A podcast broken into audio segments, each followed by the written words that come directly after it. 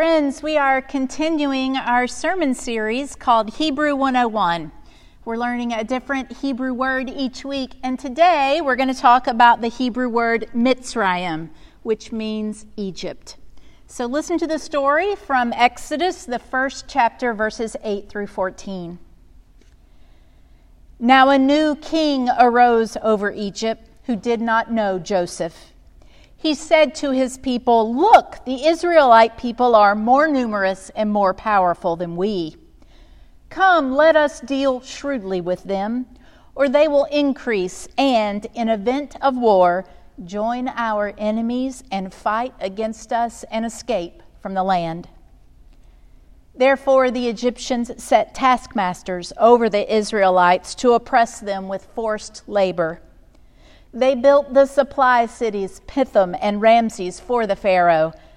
But the more that the Israelites were oppressed, the more they multiplied and spread so that the Egyptians came to dread them. So, the Egyptians became ruthless in imposing tasks on the Israelites, and they made their lives bitter with hard service in mortar and brick and in every kind of field labor. They were ruthless in all the tasks that they imposed on them. Friends, this is the word of the Lord. Thanks be to God. Would you pray with me? Gracious God, we come to this time and we pray for your Holy Spirit. We know there's no such thing as preaching unless the Holy Spirit is in every word. So, Lord God, may your spirit be in each word spoken. May those that are human fall away and be in all of our hearts and minds as we worship you this day. Speak, Lord, we pray, for your people are listening. Amen. One of the greatest pieces of oratory, greatest speeches ever given was Dr. King's I Have a Dream speech, which was given in 1963 um, in part of the Civil Rights March on Washington. It is widely considered one of the best. You can look at different rankings, and it's always consistently within the top 10, if not usually within the top five. And yes, I am nerdy enough to know that. But here's the interesting thing about that speech the first half of it didn't go well.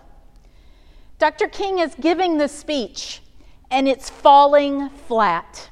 Part of the problem is they're out in the heat in Washington, D.C. They've been in the heat the entire day. They've been listening to speakers, and the crowd is tired and hot. But another problem is that the speech he has written before him was written by his advisors. About six people have had their hands on that speech. They've monkeyed with the wording, and so what is left are words that aren't his, and it's falling flat, and everyone knows it. So, about halfway through struggling through this speech, the gospel singer Mahalia Jackson is sitting behind Dr. King, and she just says, Martin, Tell him about the dream. And Dr. King takes a breath and pushes those words aside and begins with, I have a dream.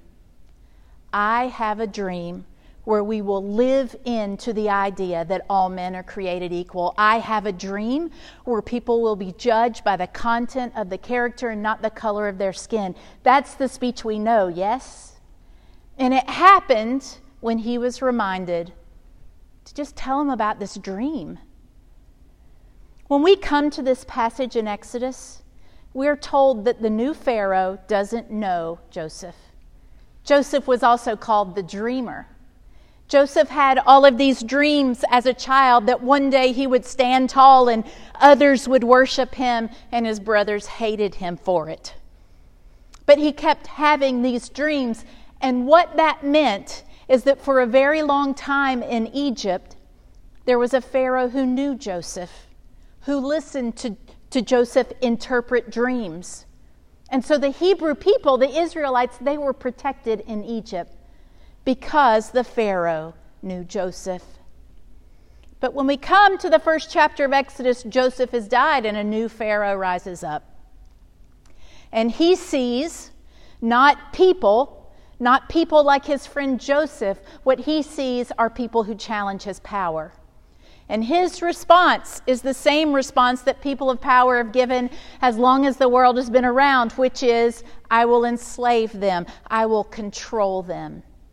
And we are told that he brings about all of these taskmasters and enslaves the Israelite people. Now, Egypt, in the Jewish tradition, is that place where they were enslaved. And actually, for all of those who um, are a part of Judaism, they would tell you that actually the Exodus story is the central story of their faith. Genesis, it's just a prologue to get you to Exodus. Because the greatest truth for the Jewish people is that there was a time when they were enslaved, there was a time when they were bound, and the Lord God set them free. That's the greatest truth of their faith that they found themselves. And so when we read Mitzrayim in the Bible, it means a time when people felt enslaved, when they felt like they had no choice, when they felt like they were bound by the situation around them. And we are reminded over and over again that to believe in God is to believe that God sets people free.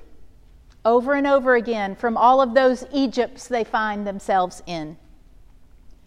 That's what Jesus Christ is talking about. The central truth of our faith is much the same, which is that we were bound by sin, and nothing we do could alleviate it. And through the sacrifice of our Lord and Savior Jesus Christ, we too have been set free. So, in the passage that Brett read, when Jesus says to Peter, You will be the church, and you need to work on loosing, not binding people, but setting them free. And Jesus says, Don't wait for the kingdom of heaven to come. Do it now. As people of God who have been set free from the consequences of sin and death, we are called to set others loose too. So, this idea in Judaism that we all experience in Egypt, I was thinking this week, what is that place in your life and in my life where the bitterness is deep and where we feel bound? And for me, it's the entire year of 2020. This is a year when I have felt embittered and where I have felt bound. It starts in March, where this pandemic begins. And yes, the physical threat is real and it is heartbreaking, but to be cut off from community has been embittering for me. It has been tragic, a loss. We know that in 2020 we can't be with those we love. My grandfather died in his nursing home, and I didn't get to be there at the end because they're not letting people in. And you know what? That feels bitter to me. That feels like I am bound. This whole year with fire, uh, wildfires in the West, with looting and riots here. And I think the thing that bothers me the most is that during this year, when we are in our desert, our wilderness, we aren't bound together. Our entire nation, no, is actually fractured. More fractured than we have seen in a very long time. It's fractured around politics in a lot of ways. And the interesting thing is that it's not about policy. Nobody's arguing about political policies. We just ascribe a label to people and generalize them and think that they have nothing to do with us anymore. There's this incredible division in our world. And we, the Church of Jesus Christ, we get to be part of the people who help set them free from that. And the way we do it is it begins with us. The way we do it is every time you drive by someone's yard and they have a political sign that you don't agree with, you remember that that is your brother or sister in Christ. And you love them. And no sign tells you everything about a single person. The church is needed. Science is working on the pandemic. But we are the people who need to go out into the world and set people free from all of these divisions and remind them that they are nothing more than God's beloved child. And so when I find myself in this place where I'm bitter and I'm bound and I want to be set free, I take hope from a couple of things. One is that I remember our Lord God is in the business of freeing people. That our Lord God calls us out of the Exodus, out of the wilderness, calls us out of our sin, and sets us free over and over again. You can count on that. This will not last forever. We will have the presence of God that will call us into community together again. And the other thing that I count on is that as the Church of Jesus Christ, we have a special and unique calling to help the world. We are to, uh, the the, um, one of the things that a church is supposed to do is we're supposed to exhibit the kingdom of God to the world. And so we are to be the people who love each other despite our differences, who care for each other despite our differences over and over again. And so that makes me think of a sermon that was given long ago, 1924, by a man named Ashton Oldham. He was, at that time, a bishop in the Episcopal Church, and he was asked to speak at the National Cathedral in 1924. Now, I don't know what you know about 1924, but we have just made it through the First World War. We are about to enter the Great Depression. And if you're paying attention internationally, Hitler is already starting to accrue power in Germany and Austria. And our whole country is divided and it is bleak and it feels bitter. So, when Bishop Oldham is asked to speak at the National Cathedral, this is what he said I believe in America first.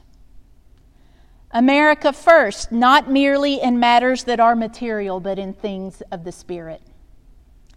Not merely in science, inventions, motors, and skyscrapers but also in ideals, principles, and character. America first, not merely in the calm assertion of rights, but in the glad assumption of duties. America first, not flaunting her strength as a giant, but bending in helpfulness over a sick and wounded world like the Good Samaritan. America first, not in splendid isolation, but in courageous cooperation. Not in pride, arrogance, and disdain for other races and peoples, but America first in sympathy, love, and understanding.